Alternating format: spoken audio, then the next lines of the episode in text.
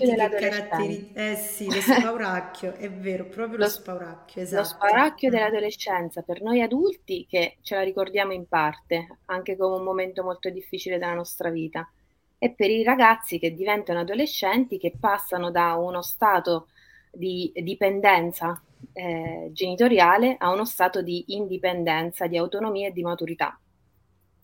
E questo passaggio è un passaggio che avviene in maniera graduale e non sempre in egual modo in tutti i ragazzi e quindi comporta da parte del genitore che ha la relazione con loro non poca difficoltà nel trovare la Mm. modalità giusta per in- di interazione. Esatto, ci vuole la laurea Ma non non basterebbe, no, non basterebbe una laurea, una laurea. Che cosa succede durante questo periodo? Che avvengono numerosi cambiamenti. Questi cambiamenti sono, eh, avvengono in un arco di tempo molto ristretto e quindi determinano nella percezione di se stessi una disorganizzazione, perché diciamo che da 10 anni fino a 13-14 si assiste giorno per giorno al cambiamento dei ragazzi che ehm, appunto confrontandosi con l'altro e confrontandosi anche con l'immagine di se stessi, iniziano ad avere una mh, percezione di disequilibrio. In più, Ok, non tutti hanno questo cambiamento allo stesso momento, nello stesso momento, e quindi anche il confronto con l'altro diventa complicato, perché magari c'è chi sviluppa prima e chi sviluppa in un secondo momento, e tutto questo comporta una mh, sensazione di non appartenenza. Associata anche alla necessità di una autonomia personale, perché eh, si iniziano a acquisire tante competenze e quindi il bambino piano piano che diventa adolescente tende ad as- a staccarsi dalle figure genitoriali, vuole staccarsi perché vuole esplorare il mondo in modo diverso da come ha fatto fino a quel momento, quindi fino a 10-11 anni e si muove eh, in una bilancia tra due bisogni fondamentali che sono il bisogno dell'accudimento e il bisogno dell'autonomia. Il problema è che non lo sa manco lui quando vuole essere accudito e quando vuole essere eh, trattato come una persona adulta e quindi vuole l'autonomia. E quindi anche una persona adulta, un genitore che si confronta con lui si trova in difficoltà perché magari si avvicina per dargli una carezza e lui gli risponde: Ah, lasciami stare, non mi devi toccare.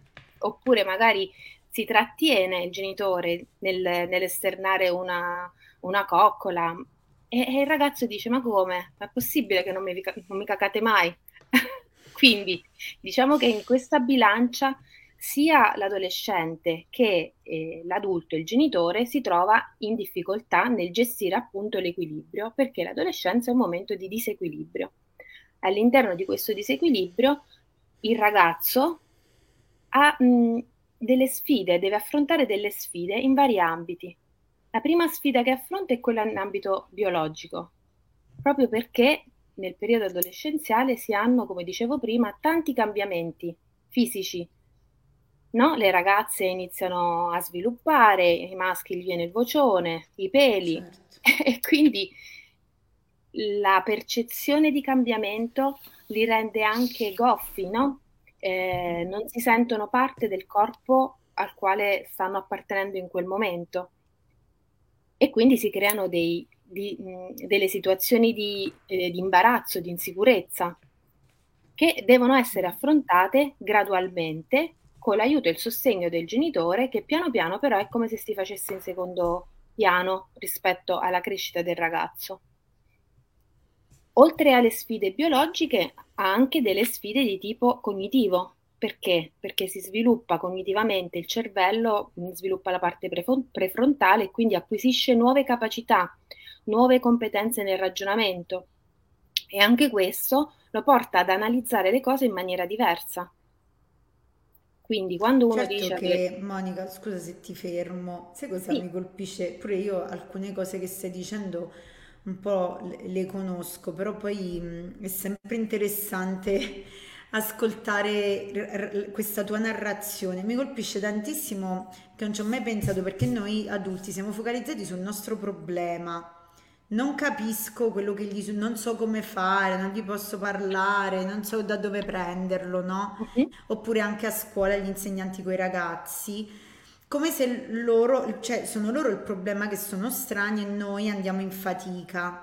Mi colpisce la, la- la dolorosità che mi arriva di questo tuo racconto di non poter appartenere, perché non appartieni più all'infanzia, non appartieni più alla tua famiglia, perché ti stacchi, non appartieni più al tuo corpo, perché qui spesso abbiamo detto il bisogno di appartenenza, il bisogno di autonomia, che gli adulti ce lo dovrebbero avere equilibrato. Poi abbiamo i nostri problemi.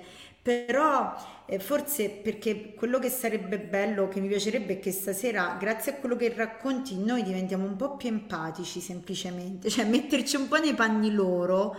E già questo primo step che hai fatto è, cioè, che, che fatica è non, non appartenere più a niente, cioè non, non sentire nemmeno più che il tuo corpo è tuo. Porca miseria, è faticoso, no? È Quindi, faticoso anche perché quello che dimostrano invece è tutt'altro, soprattutto nella eh prima fase sì. dell'adolescenza, no? Dove c'è le- ancora Mm. l'egocentrismo e quindi sono tutto io, tu non capisci niente e sono tutto io. In realtà è solo un modo per Certo, affermare la propria identità.